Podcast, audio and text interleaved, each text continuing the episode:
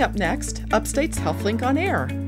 On this week's program, we'll learn about a remote navigation system that provides doctors with access to the heart without cutting open the patient's chest. But this technology, the catheter is soft, it went where we intended to do, and we got rid of the arrhythmia, and it was safe, and she went home and enjoying her life now. Wow. Then we'll hear the good news and the not so good news about smoking rates. Please remember that back in 1950, almost 50% of men smoked before the first Surgeon General's report. So it's a dramatic drop. And we'll explore gun violence from a public health point of view. Firearm injuries and deaths significantly contribute to premature deaths, illness, and disability. Um, but again, these are preventable. All that, a checkup from the neck up, and a selection from our Healing Muse coming up right after the news.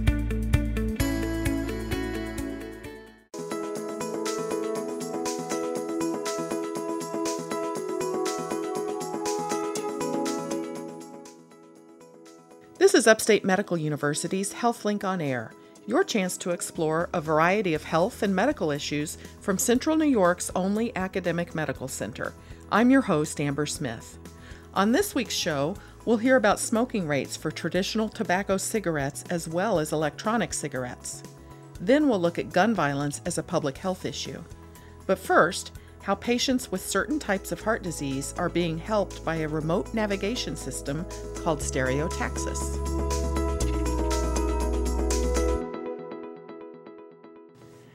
Today, we'll hear about a procedure for patients with certain types of heart disease that gives doctors access to the heart without cutting open the patient's chest. It's a remote navigation system called Stereotaxis. Here to tell us all about it is Dr. Luna Bhatta, Director of the Clinical Cardiac Electrophysiology Lab and the Arrhythmia Service at Upstate University Hospital. Welcome, Dr. Bhatta.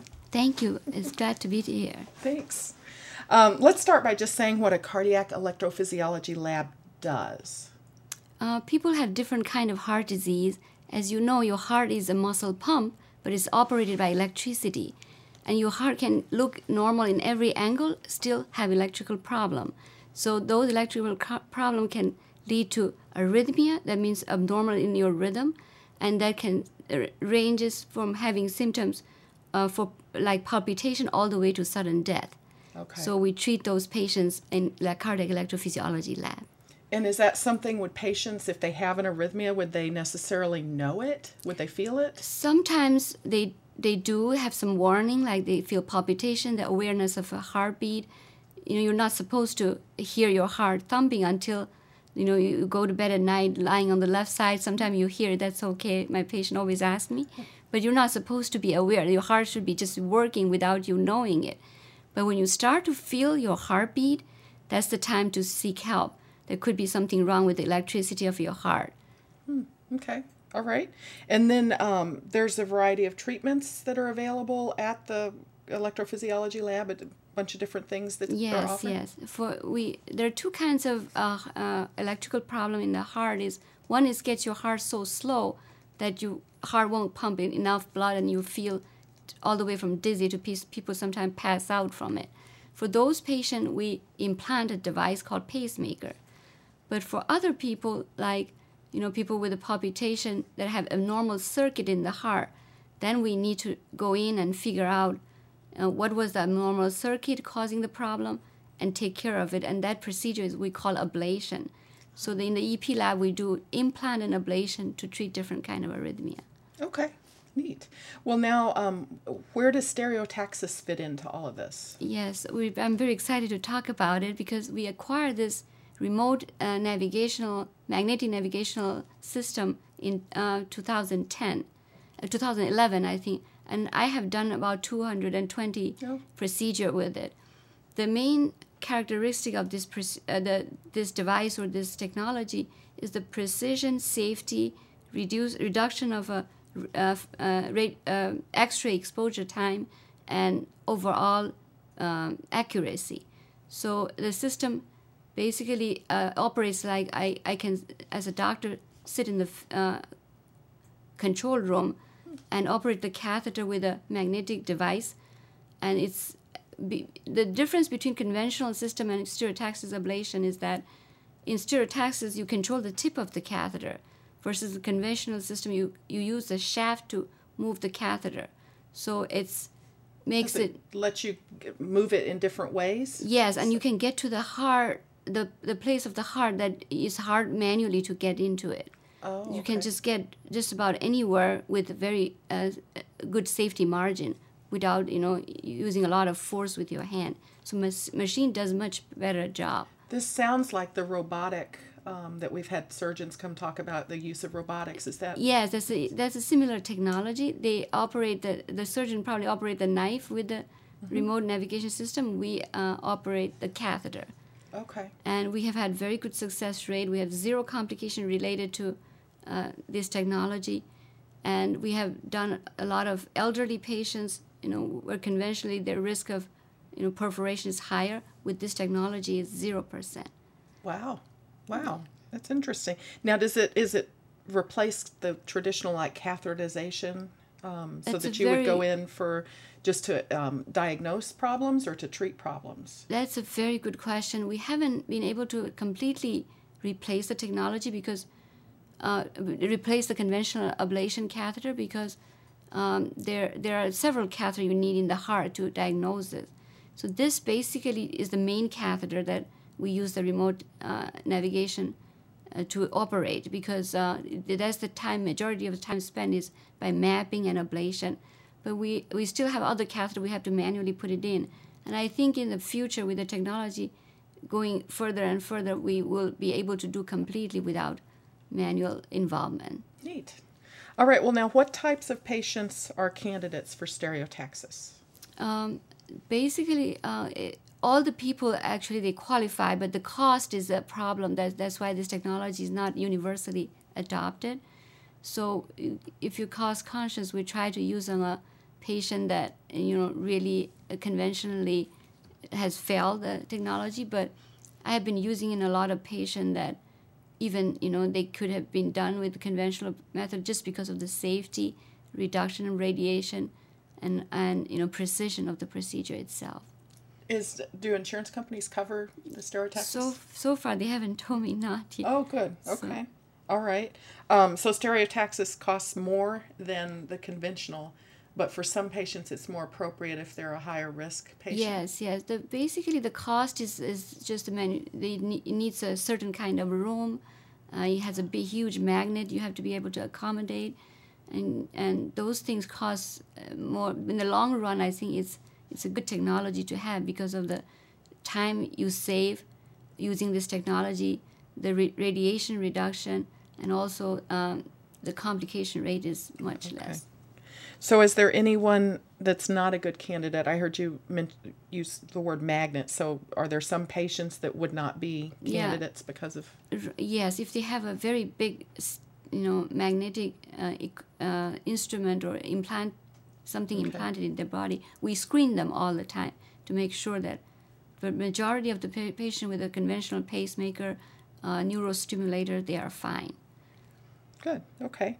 Well, um, we're you're listening to Upstate's HealthLink on Air, and we're talking with Dr. Luna Bhatta about stereotaxis, um, which is a uh, sort of an alternative to cardiac ablation. yes yes Um, so tell me uh, in a little more depth about what cardiac ablation is for. Now, this would be patients that have an arrhythmia or an irregular heartbeat Right. that um, is dangerous and Yes. Mm-hmm. needs to be treated. Um, what does ablation do for that? now uh, ablation basically treat the fast kind of abnormal rhythm Okay. So um, when, when you doctor has suspicion that there's an abnormal circuit in your heart electricity, we have to go in and figure out where the abnormal circuit is and disable it with either heat energy or uh, we, we use cryo means like freezing the area so it won't act up anymore. And a lot of time we can cure this so patient never have to come back see us again. Wow. How do you determine between the use of heat or freezing? That's a very good question. The heat is the energy we have been using for many years, and the, the freezing energy was there, but then not universally adopted until recently. And, and like freeze, the difference between heat and uh, freeze is that if by heating you can do permanent irreversible damage. Uh, So when you get to a, uh area that you think you're ablating the abnormal circuit, but there is some normal circuit sneaking behind it, you can destroy, and you can't go back. And once it's done, the patient will end up requiring pacemaker because you destroy the normal uh, electricity of the heart. But with freezing, you can kind of test it, and if if the area is good, then you can further freeze it. It's a reversible technology, so you notice you're too close to the normal system, you can avoid. Pain. So a lot of freezing are you using uh, in children because you don't want them to end up with a pacemaker the rest of their life. But in adult, it's not universally adopted, but for certain procedure has proven its benefit. Wow. Would you ever use both in the same patient? Uh, Sometimes not at the same setting, maybe. Oh, uh, actually, it can be done in the same setting too. When you go in and you figure out this is not going to be a, uh, you know, a good idea because it looks like too close, but the patient is so symptomatic. Uh, so we can change it to uh, the the cryo ablation technique. Now, the other thing with it, I want to give if it, if my may talk about a patient. Sure. Recently, I, I I was very happy with the technology, but this one was especially uh, in my memory because it was so special. When patients get to 90 years and above, and we try to not to do an invasive procedure because the risk itself is high. Okay. Because this patient has been in and out of the hospital with multiple uh, episodes of palpitation. It became literally incessant and uh, initially we tried to treat with medications but, but it just it didn't take care of it but she was getting increasingly uh, very weak and, and, and it's affecting her overall lifestyle and so she came back and said you know even if it's a risk i would like to go for it and see what happened. So we went in and she has extremely we, as we can see a lot of elderly. One of the reasons the risk is their artery and veins are extremely tortuous oh. so when you introduce the catheter where we do it from upper leg and we couldn't manipulate the catheter and if you use too much force their heart uh, is usually thin and you can perforate it. But this technology the catheter is soft. It went where we intended to do and we got rid of the arrhythmia and it was safe and she went home and enjoying her life now wow wow so we were very happy we have several cases like that that that you know because of the safety and we are uh, more willing to use this technology in an elderly patient too so tell me, um, what is this like from the patient's point of view? Do they come in? Is it a one day procedure? It's an outpatient procedure. If they happen to be in the hospital, we can do them, but majority of them they come from home, and and we tell them to be prepared to spend like a uh, you know a whole day with us because we prepare them and then we do the procedure and then we watch them for about four or five hours and we send them home. So is it like? Uh, do they have? Um, do they have to stop eating at midnight? Is it like a sur? Do you have to prepare for surgery? Yes, or? yeah. They, basically, they stop eating uh, after midnight, and uh, usually most of the procedure done mid by midday, and they can go back and eat right away, and that they can drink and communicate with their family because there's no knife involved at all. It's all catheter-based needle. So as soon as uh, uh, they get rid of, uh, they come off of the anesthesia, it's not a it's not done in general anesthesia it's local and and some sedation medication okay. so there's not a lot of recovery uh, time needed and they just walk home and a lot of time we do it you know on thursday and friday they can go back to work on monday. On monday. So um, you go in typically through the a, a, a vein in the leg? Yes we use the majority of the time vein and sometimes artery on the in the leg. Uh, we call it femoral. It's it's the groin area that that's and then they may be a little sore for a day or two, but there's no scar or anything because it's completely catheter based and an outpatient based technology. Okay. Well, how quickly would they, if they're feeling these arrhythmias before they come for the procedure, how quickly would those go away? Uh, actually, it just goes away right away. Where if you if you're successful ablating, in the setting you know you got it or not.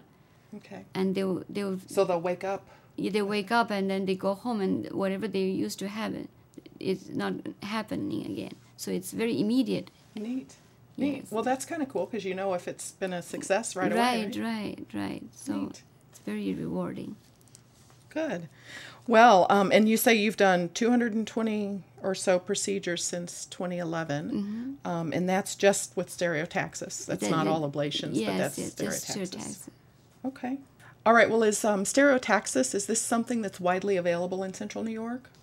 Not really. It was we are the first place to acquire it, and then the closest place that, that I know of have this technology is uh, uh, Rochester. Okay. So um, in, in Syracuse, upstate is the place to come for stereotaxis. Yes, yes. And um, how would a patient find out more about? Would they, I guess, go through their regular uh, family doctor or internal medicine doctor to get a I, referral? I just wanted to yeah let everybody know this is technology is available, and we welcome patients uh, and their doctors to uh, come and see us. Very good. Well, thank you. Um, this has been uh, Amber Smith with HealthLink on Air speaking with Dr. Luna Bhatta from Upstate Medical University's Clinical Cardiac Electrophysiology Lab. Thank you, Dr. Bhatta. Thank you. It's been a pleasure.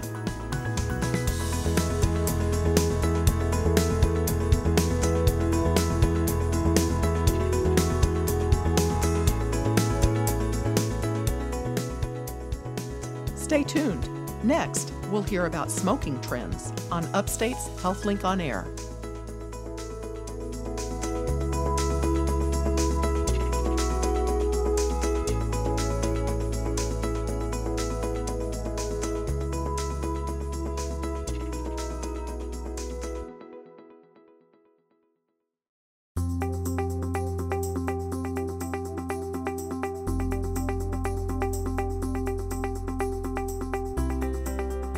This is Upstate's HealthLink on Air. I'm your host, Amber Smith.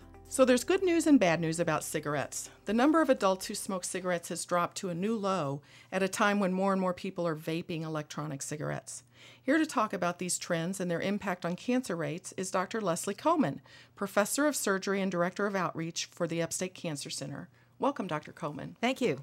Um, now, I wanted to start out by asking um, I've been surprised to hear that smoking is related to cancers other than lung cancer. It makes sense to me that if you're inhaling a chemical into your lungs, that it might damage the lungs. But how does it lead to bladder cancer or some other type of cancer? Smoking has an effect on all the organ systems in the body. The smoke that's inhaled through the lungs is delivered to the bloodstream. The lung is a very well supplied organ with blood vessels, and the, these chemicals are carried to your brain, including the nicotine, which is what feels good to smokers.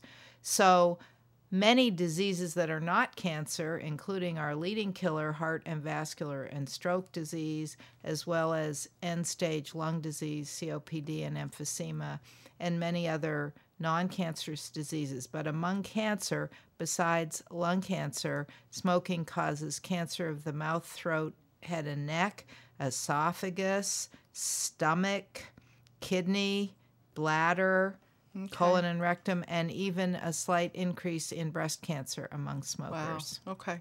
All right. Now, and um, at the same time, uh, lung lung cancer rates are on the decline, though, right? Well, because smoking has declined so much, lung cancer rates are slowly catching up. Lung cancer incidence has been falling in men for a number of years, in women for much fewer years.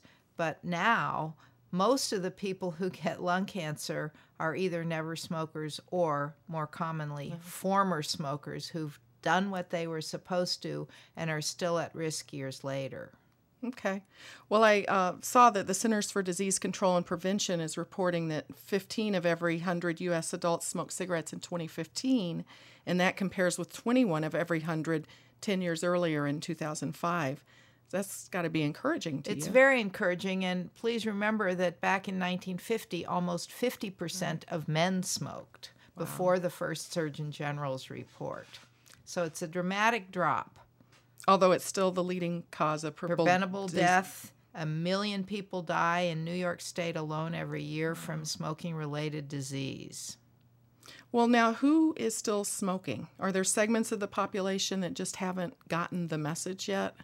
The smokers now are people in poverty, people with less education, people with disabilities, and lesbian, gay, and bisexual people. We have pretty much eliminated smoking among professionals and college graduates and people with higher income. This is a socioeconomic disease where people who already have many disadvantages are being exploited by big tobacco with advertising aimed directly at them. Wow.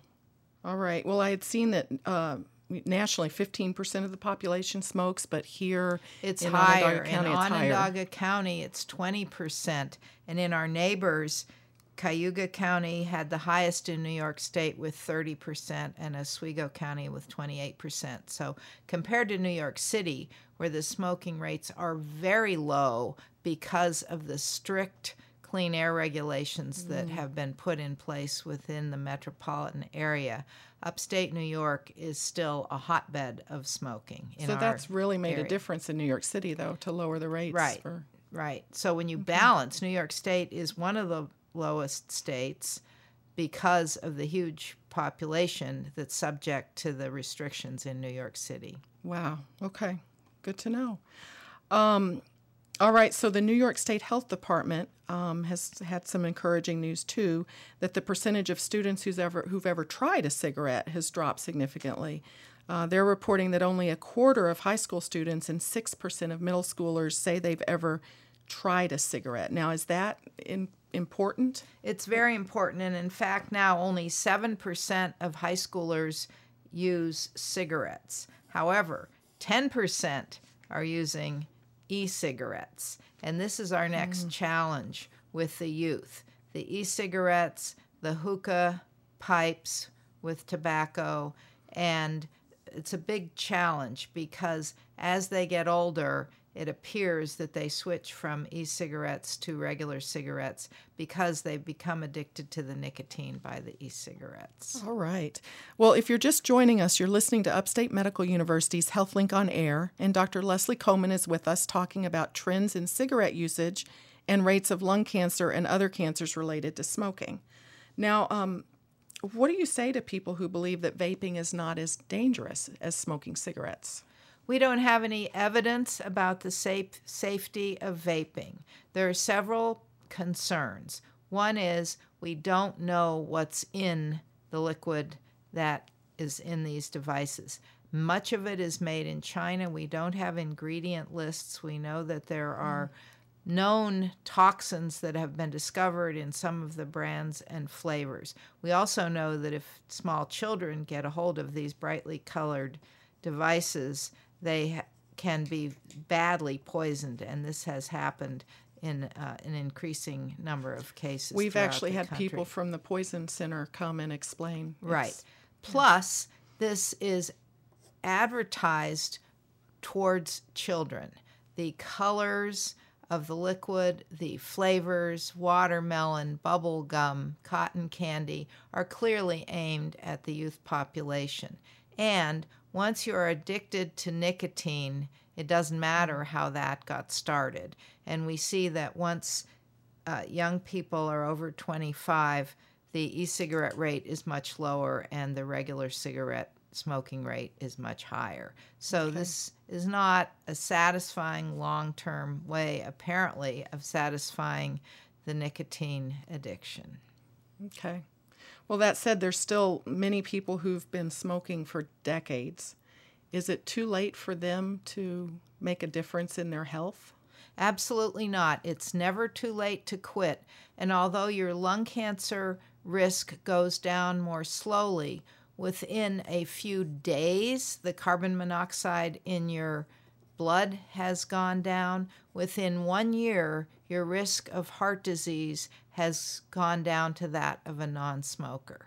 Will you actually feel a difference within a few days? A lot of people do, and they describe it as suddenly being able to take a deep breath or they just feel better. But it's not easy that there's a hmm. withdrawal phase which is not easy for everybody and it's quite a challenge. If nicotine was not so addictive, we wouldn't have Right, this it wouldn't be a smoking problem. problem. Right. I see. Um, now, Upstate's involved in helping people quit smoking. Um, can you tell us about this Quit Smoking Cafe? Yes. Once once a month in the cancer center, we have a quit smoking cafe, which is open to anyone, friends, anyone, guests can come, and speak to our certified smoking cessation counselor who will educate the group about resources available, about the causes of addiction, and then make an individual plan for quitting with everybody who is interested in doing so. She's had quite good success. We also combine that with urging people to call the New York State Quit line mm. to get the advice from their counselors as well. Okay, all right. Uh, and people can learn more about that by calling Upstate Connect at 315 464 8668. Um, I also wanted to ask you about another program Upstate has uh, the lung cancer screening program. I've um, talked to some patients who've gone through this. They've actually found early lung cancers and then gone on and been successfully treated and are alive today, living healthy lives. Is this something that anyone who's worried they might be at risk for lung cancer could be a part of? We are really thrilled to now have a tool to screen people for lung cancer, which can be discovered in the early stage through a special CT scan of the lungs. This is similar to mammography for breast cancer. Anyone is eligible who has smoked the equivalent of a pack a day for 30 years, who's age 55 to 78, and if they've quit, they need to have quit less than 15 years ago. Okay. We can do the scan. They're enrolled in a program where they will come back every year. If anything worrisome is detected, it's usually small, and patients will be referred to our multidisciplinary thoracic oncology program in the Cancer Center for evaluation and treatment if needed. Okay, now that's for smokers. Is um, someone who's been exposed to like secondhand smoke, are they at as high a risk? They're not at nearly as high a risk, although 3,000 people in New York State die every year of smoking related illness, not just lung cancer.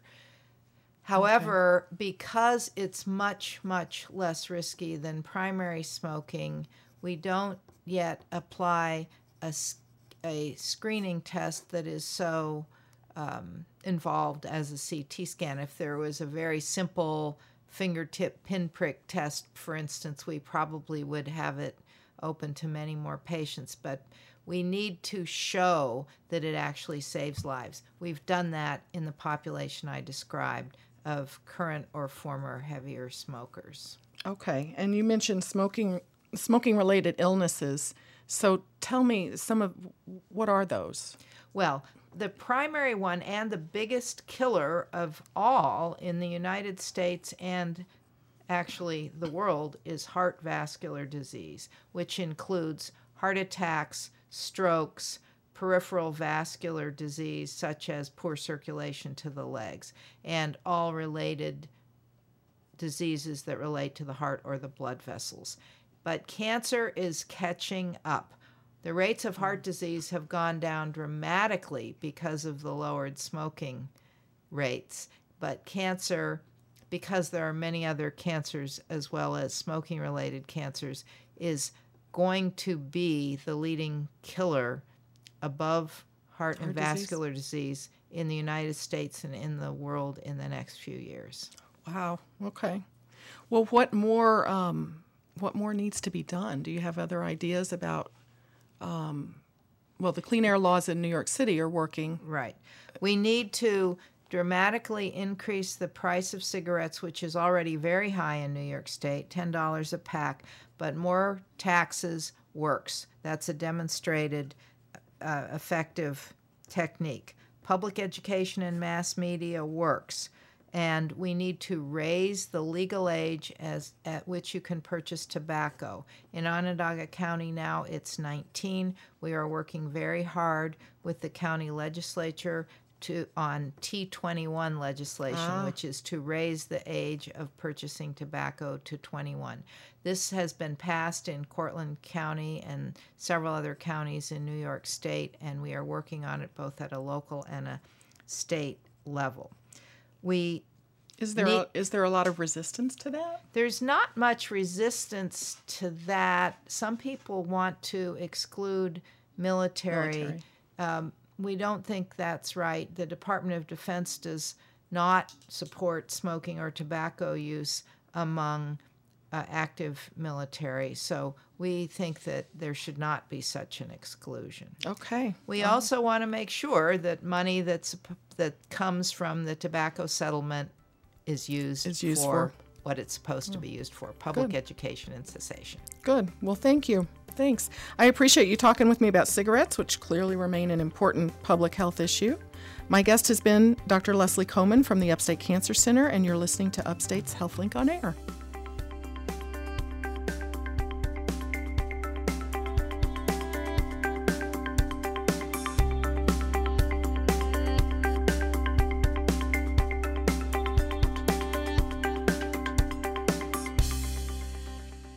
Hi, I'm psychologist Dr. Rich O'Neill with this week's checkup from the neck up.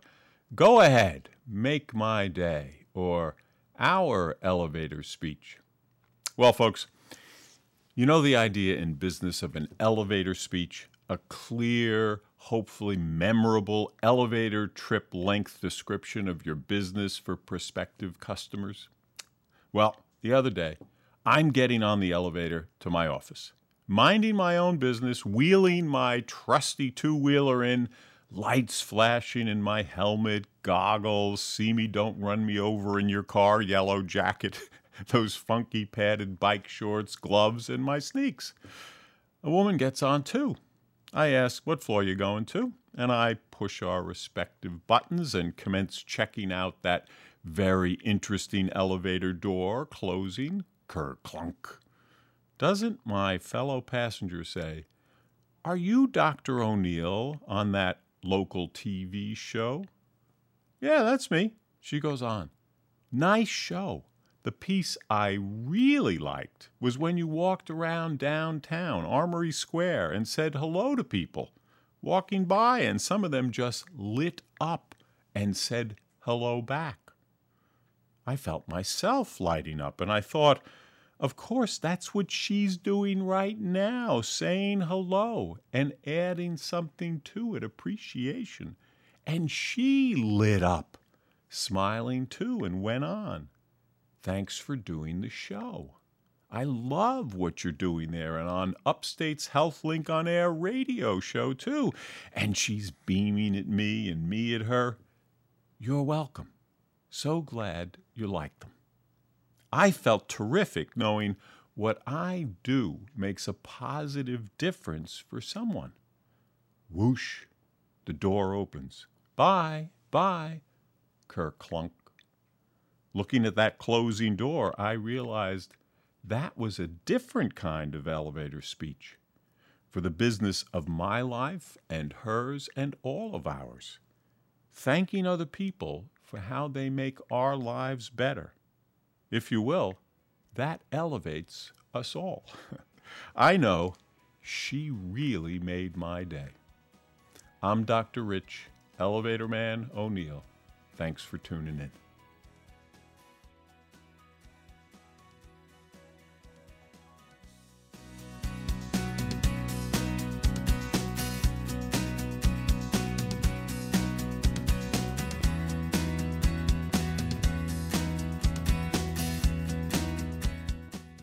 Coming up next, a public health look at gun violence. You're listening to Upstate's HealthLink on Air.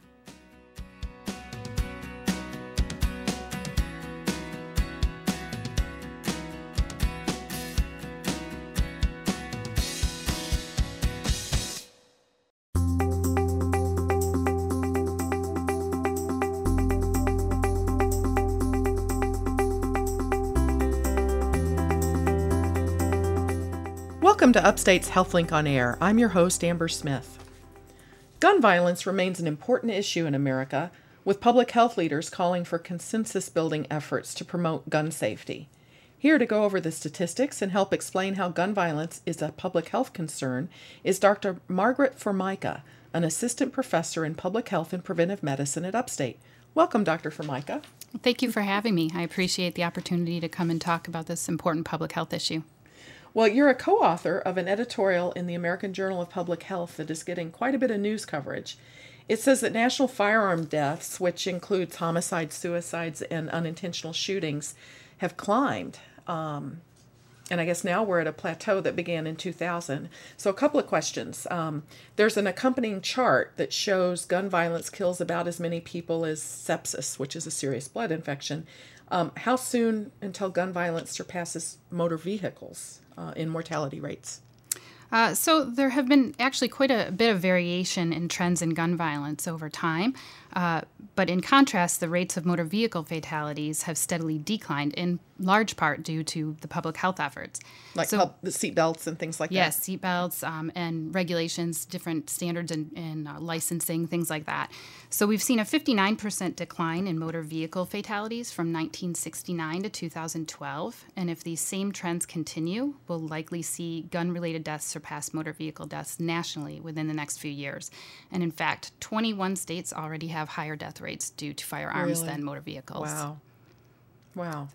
Now, nationally, there's this plateau, though. Is, is that a good thing? Does it that mean that it's not increasing, or does it that allude to something else? Uh, well, it's it's certainly comforting that we're not seeing an increase in gun deaths. Uh, the fact that we've seen a plateau, though, since 2000 means that we're not doing a very good job of preventing uh, gun deaths and mm. looking at it from a prevention standpoint. In the United States, there's over 32,000 deaths uh, due to firearms every year, as well as over 67,000 injuries due to firearms every year. And these statistics are by far the highest among industrialized nations. Um, and what's so keenly important is that firearm related injuries and deaths are preventable. So we should be seeing the same improvements that we've seen within other areas of injury prevention, but we're not. But we're not, huh? Now I know you've uh, also looked at uh, the statistics from Syracuse, mm-hmm. right, with yes. the firearm violence. What is what does that show? Yeah, so colleagues and I were very interested in obtaining a better picture of the firearm epidemic locally. Uh, so we did obtain data from the Syracuse City Police Department on all incidents of shots fired, shots fired with injuries, and homicide by gun from January of 2010 to March of 2016. And during that time period, there were almost uh, 2,000 incidents, which resulted in over 500 shooting victims during that time. And when we calculated some of the numbers, the annual rate of homicide by firearm for the city of Syracuse was 6.1 per 100,000 people, which is one and a half times the national rate. Really? So it's not just a public health problem nationally, it's a public health problem locally as well, and possibly even more so. Are you looking into reasons for that? We hope to. Uh, okay. Uh, we, we're actually seeking funding to, to potentially look at uh, some of the causes of that. Well, help us understand how um, gun violence is being framed as a public health issue. Um, yeah, so there's actually a growing body of research that indicates that gun violence spreads like an infectious disease or it's contagious. Huh. Um, so, for example, we do know that gun violence actually clusters in time. We know that gun violence clusters in geographic areas, and we know that gun violence spreads among social networks, just like a lot of infectious diseases like the do. flu. Yes, exactly, huh. just like the flu. Um, so, but the reason this is really a public health issue in the United States is because firearm injuries and deaths significantly contribute to premature deaths, illness, and disability. Um, but again, these are preventable. Hmm, okay. Well, I know uh, survey results on American gun ownership have been published recently. Uh, it comes from public health schools at Harvard and Northeastern. And it was somewhat surprising, at least to me, that the number of guns in the U.S. is 265 million, or more than one gun for every American adult, and that 133 million of these weapons are concentrated among 3% of the population.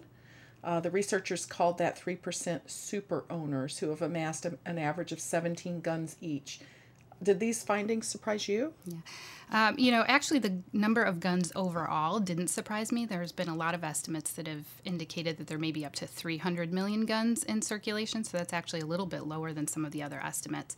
Um, and Americans have such strong views about gun ownership in this country, so that's not mm-hmm. surprising mm-hmm. either. Uh, but what did surprise me is the number of guns owned by those super owners. 17 is a huge number um, to have in your home, a number of guns in your home. So, that said, we don't know if having a greater number of guns in the home actually increases injury or oh. death um, compared to having fewer guns. Good point. That hasn't been studied. No, it okay. hasn't.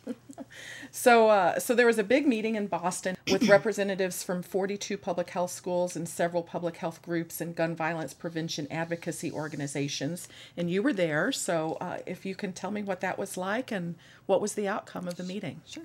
Uh, so, Sandro Galea, the Dean of Boston University's School of Public Health, organized the meeting and he brought together representatives from schools and programs of public health, like you mentioned, across the country, as well as public health and gun violence prevention advocacy organizations. Mm-hmm. Um, and I had the opportunity to attend the meeting as the representative of the Central New York Master of Public Health program that's here at Upstate. Uh, and so the first part of the day, we heard several pre- presentations from leading gun experts and advocates in the field. And then we began the work at hand, which was to develop and agree on several areas of priority. And so we came up with five uh, really key tactical approaches that we identified as an agenda for action among academic public health to curb the firearm epidemic. Okay, all right. Well, I want to get into what those okay. uh, tactical sure. approaches are, but uh, first, we're talking with Dr. Margaret Formica about uh, public health research on gun violence on Upstate's HealthLink on Air. So, this meeting and these tactical approaches is this a response to the new president and his support for gun rights? Um, is there a fear that gun violence is escalating or that there will be no federal support for laws curtailing guns? Or is this sort of a response to that? Or uh, well, actually, the meeting was in the planning phase for several months prior oh, to the election. Okay. Yeah, so so um, you know, I think most of the people in attendance at the meeting really thought, as probably most of the country thought, that the outcome of the presidential election would be different.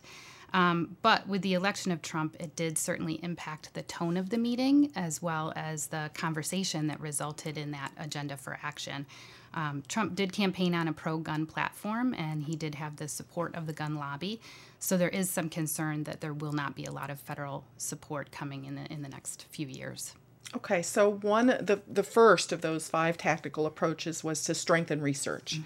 So, why do we need academic research on firearm related morbidity and mortality? Why is that important? Uh, well, there's an incredible scarcity of funding and therefore research and publications on firearms. Um, and this is in large part due to legislation that was enacted by Congress in 1996 that stated that none of the funds made available for injury prevention and control at the CDC could be used to advocate or promote gun control. Um, and this was the result of strong lobbying by the National Rifle Association that was in response to a study in 1993 and then a, a later study in 1994 um, that found that guns in the home were strong risk factors for both wow. homicide and uh, suicide. Uh, so then the legislation was eventually expanded to include the National Institutes of Health, or the NIH, which also provides a lot of our federal funding. Um, so the great strides that we really made with motor vehicle injury prevention uh, was supported by research that helped us define the problem. So who was it affecting? Uh, where was it occurring? What were the circumstances surrounding those injuries? Um, and they were also the, the research supported identification of what were the risk factors for motor vehicle injuries um, and how can we implement prevention strategies and are they effective uh, a lot of these same questions we haven't been able to answer with gun violence because we haven't had the funding and the research to do so. Just like in Syracuse, why is our rate higher? Exactly. You'd like to, okay, all right. Exactly. And then uh, the second uh, uh, approach was to build public health networks. Um, so the Coalition of Public Health Schools would like to convene a group of firearm owners, firearm manufacturers, police, pro firearm advocates, safety advocates, everyone, uh, all the invested parties, um, to find common ground. Do you think that that will be possible, um, given that guns are seen it's such a foundational right in this country? Do you think there'll be a common ground? I do. I, I actually think that um, making progress in the reduction of firearm-related injuries and deaths uh, is achievable if we uh, engage all of the stakeholders in the conversation and listen to all of their concerns to develop a comprehensive approach to the problem. And this actually has been done successfully in Massachusetts, uh, which has some of the most effective gun laws in the country, some of the lowest gun violence rates in the country, in part because of legislation that was enacted in the last few years that was passed because uh, all the stakeholders were at the table. Okay. And so maybe um, I don't know, focusing on gun safety might be an example of a way to sort of get everyone together on the same page about something. Exactly. Shifting the conversation from one of gun ownership and gun control and concerns about bans of certain types of guns and shifting that framework to one of gun safety would definitely um, lead us in the right direction. So, would do you think that um, you know more gun safety would do much toward reducing gun violence or firearm morbidity and mortality necessarily? Absolutely. I mean, we've seen it with other areas of injury prevention, like the motor vehicles that in, injuries and deaths that we discussed. Uh, so there's no reason to believe that it would be less effective with gun violence. We just need the opportunity to, to conduct that research and, and move uh, forward with the public health initiatives. Okay. Now, with motor vehicle deaths, the overall decline in deaths is attributed to like seatbelts, vehicle safety designs, speed limits, roadway design, things like that. Is there some equivalent feature for firearms that could make a difference? Yeah. Uh, so there's actually smart gun technology um, that can prevent anyone other than the authorized owner of the gun from firing it. So, for example, wow. if a child picks up the gun, uh, it can't be fired. If the gun's stolen, it can't be fired. Um, but there are even simpler methods as well. Um, so things like the fact that we require all cars to be registered in this country. We don't have similar requirements for uh, guns in this country. Uh, all states, for example, require drivers to be licensed, but not all states require gun owners to be licensed. And, um, and finally, firearms actually remain the last consumer product manufactured in the United States that's not subject to federal health and safety regulations. Huh. Okay. Yeah, so we could actually simply require the gun manufacturers to meet minimum safety standards, just like we do for all other products that we use in the U.S. Okay. All right. Well, now the uh, fourth tactical approach was to nurture state level initiatives. So, what sorts of state level initiatives are public health schools concerned with, and what would they like to see that would make an impact? Mm-hmm. So, focusing efforts on gun safety legislation at the state level, like some that I just mentioned, uh, can be effective and may actually set precedent for um, federal action when the political climate is different. Uh, and federal action in the coming years is unlikely, uh, but three of the four initiatives promoting gun safety that were on state ballots in the November election actually passed. So there is promise to achieve these at the state level. Okay, all right. And then the fifth approach um, regards uh, the private sector a little bit. Um, there's mention that gun violence can depress business growth and harm neighborhood economies. The editorial in the journal says that the healthcare industry needs to get the ball rolling by examining what can be effective in reducing gun related injuries and deaths. Are you aware of any efforts underway at Upstate to address this? Mm-hmm. Yeah, there, there actually are efforts at Upstate. Um, so, firearm injuries and deaths create an enormous economic burden with an estimated $229 billion in total societal costs annually. Um, but to meet that economic challenge, we need to not only engage the public health sector, but we need to engage private industry. And as you mentioned, that would include and hopefully start with the, the healthcare industry and the development and implementation of evidence based initiatives. So, one possibility is to incentivize the healthcare industry to develop and implement hospital based violence prevention programs. And we do have one such program here at Upstate. It's the Violence Education Prevention Outreach Program, also known as VPOP. Okay. All right. Well, we'll have to look into that a little bit more um, in the future. I think we're going to have some of those people come and do a segment as well. Great, wonderful.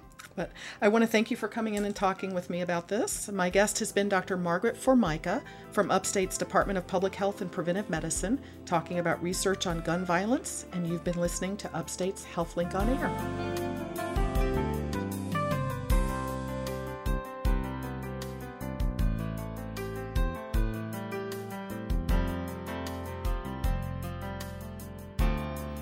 Poet Anne Sutera Botash is a professor of pediatrics at the Golisano Children's Hospital in Syracuse, New York. She is also an outspoken advocate for children and a nationally recognized expert witness in cases involving child abuse. Her poem, Taking the Stand, illustrates how a grand jury receives evidence of such abuse, not wanting to believe such behavior is possible from the child's own family taking the stand. Reasonable cause to believe. These words admonish and command twelve peers and more, proclaimed in marker on hanging whiteboard behind the witness stand. Grand jury job defined. A hearing to determine trial, a process of the law, requires voice behind a wooden rail as evidence is laid bare. The sworn expert nothing but truth to those unblinking eyes and straight backs. Her steady hand on worn Bible, stethoscope jammed in a pocket. Khaki pants, jeans, pink sweater, plaid shirt, heels, and tailored suit, the jurors breathe in rows and tap uneasy fingers on their knees. She turns and pens the lesson, marking around the phrase Behold a baby bone. A squeak of fracture, underlined, evokes wet eyes in one or two. An arrow here, an arrow there, she teaches.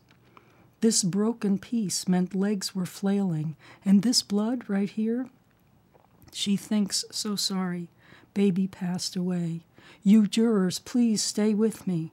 She scribbles the untellable.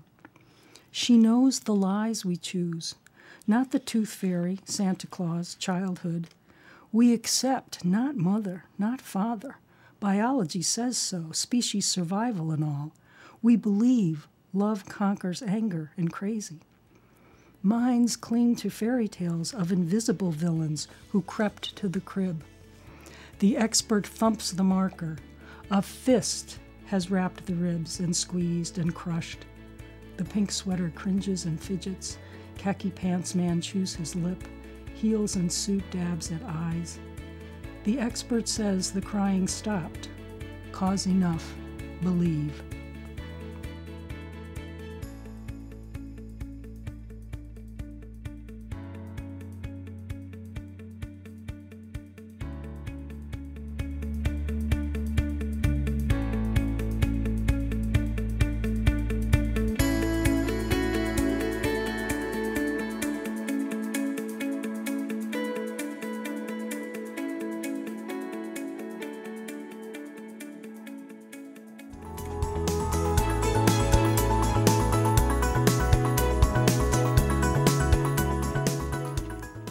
Been Upstate's HealthLink on Air, brought to you each week by Upstate Medical University in Syracuse, New York.